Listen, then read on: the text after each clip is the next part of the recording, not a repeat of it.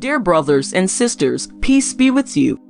Today's devotional scripture is taken from Isaiah chapter 9, verse 2 to 7. The people walking in darkness have seen a great light. On those living in the land of deep darkness, a light has dawned.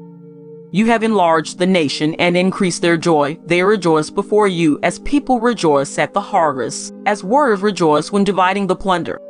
For as in the day of Midian's defeat, you have shattered the yoke that burdens them, the bar across their shoulders, the rod of their oppressor.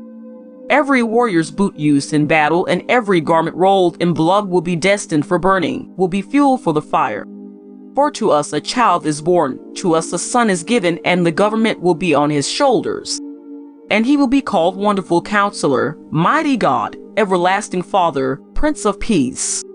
Of the greatness of his government and peace there will be no end. He reign on David's throne and over his kingdom, establishing and upholding it with justice and righteousness from that time on and forever. The zeal of the Lord Almighty will accomplish this. Let us pray. Lord Jesus, child of Bethlehem, come and be king in our hearts. Amen. May God make you strong and new. May his face shine upon you and his kindness save you. Today's devotion is brought to you by Growing Faith at Home Ministries.